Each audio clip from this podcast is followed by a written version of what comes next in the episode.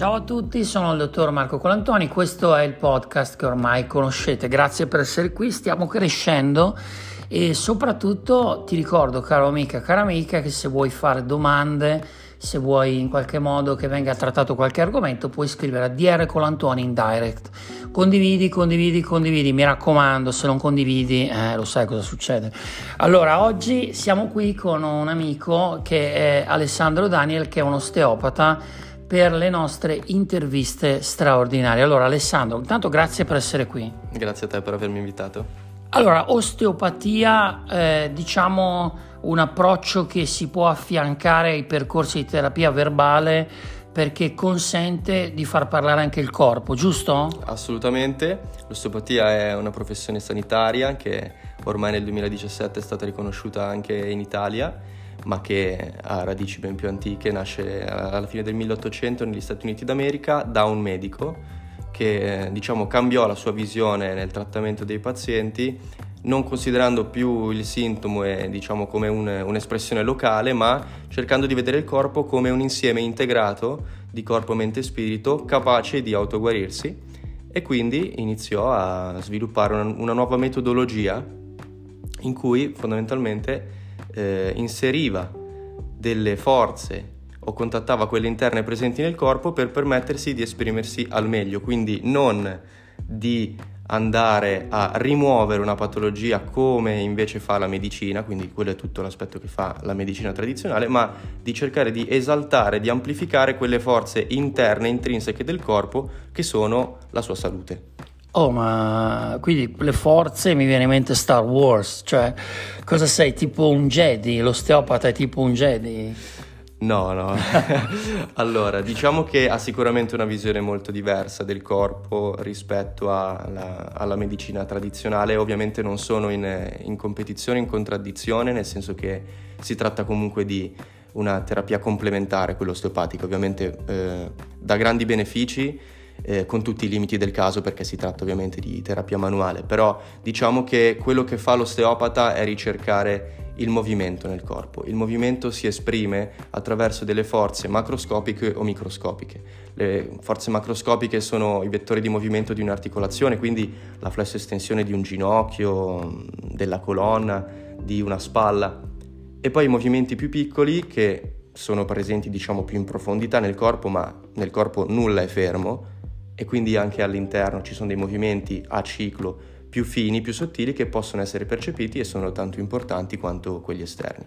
Allora, quindi tutto il movimento porta la vita esatto. e tutto ciò che si ferma in qualche modo, eh, non solo a deboli, ma dappertutto, ah, rappresenta in qualche modo un blocco, anche un momento di riflessione, come accade nella terapia verbale.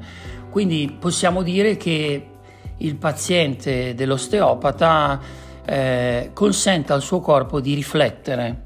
Esatto, sì, eh, questo è un, è, un, è un, bel modo di dirlo, assolutamente. Eh, diciamo che vengono fatte delle domande, delle richieste palpatorie al corpo, di fatti vengono utilizzate solo le mani e, e si vede la risposta del corpo e, e questo è diciamo forse un po' il, la peculiarità di questo tipo di, di terapia che invece eh, che la rende tanto diciamo incomprensibile a, a, qualcuno ma che poi per noi che la pratichiamo è, è l'aspetto invece premiante, quello più bello.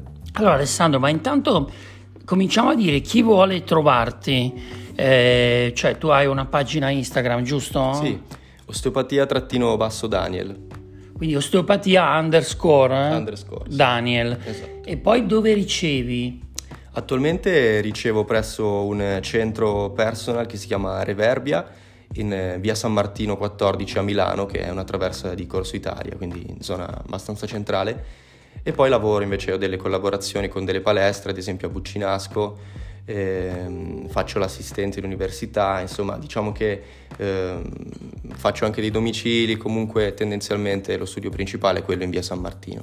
È chiaro che non possiamo raccontare l'osteopatia in 5-6 minuti, però il nostro obiettivo era eh, con Alessandro di rendere in qualche modo comprensibile una necessità che secondo me, lo dico anche da clinico, tante persone hanno di affiancare un ascolto del corpo e che troppo spesso viene un po' dimenticato. Vado dallo psicologo, parlo, sono ok, invece diciamo potresti essere molto più ok se affianchi anche un ascolto del corpo, sei d'accordo? Verissimo, verissimo, infatti proprio per quello che dicevo prima, per il fatto che l'osteopatia non cura le malattie, non è un tipo di, eh, dire, di, di forma di terapia che può essere utile solo per correggere effettivamente delle problematiche o dei dolori, può essere portato avanti un percorso di tipo osteopatico a prescindere per esaltare appunto lo stato di salute già presente, per cui anche quei piccoli dolori, quelle piccole problematiche che possono condizionarci nel quotidiano, che non sono ancora delle vere e proprie problematiche serie, patologie, malattie o patologie, certo. possono comunque trovare giovamento. Infatti L'osteopatia diciamo che si occupa di lavorare in quella terra di mezzo tra la fisiologia e la patologia, quindi tra il corretto funzionamento normale e invece la, la degenerazione ultima, insomma, l'insorgenza della malattia.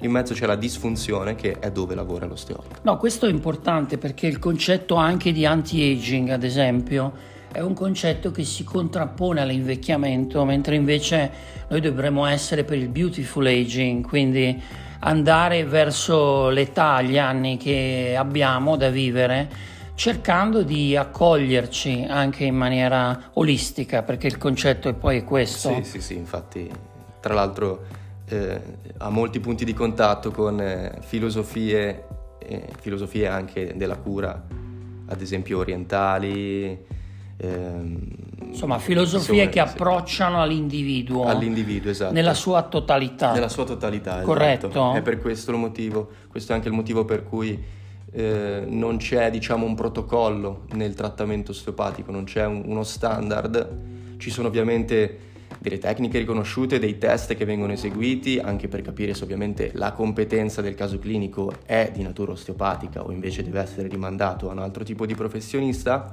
però dopodiché il, il, il paziente viene praticamente trattato su, uh, con uno schema su misura, un abito cucito su misura ad hoc per lui. Ok, ascolta, siccome il nostro podcast dura al massimo 7-8 minuti, l'ultima cosa che volevo chiederti è come fanno le persone a capire se hanno davanti un professionista cioè eh, adeguatamente formato. Ovviamente non ti chiedo di esprimere un'opinione sugli altri, io vi dico andate da lui naturalmente, però cioè, c'è un albo professionale. Sì, allora, c'è un registro effettivamente che si chiama ROI, Registro degli Osteopati Italiani, eh, al quale diciamo puoi accedere una volta sostenuto l'esame DO che sta per Doctor in Osteopati e che effettivamente è la certificazione più alta in Italia seppur ancora non ci sia un vero e proprio diciamo, albo riconosciuto in maniera un pochino più alta, mm. però questo diciamo, è il massimo del riconoscimento, sicuramente cercare di capire il tipo di formazione ricevuta,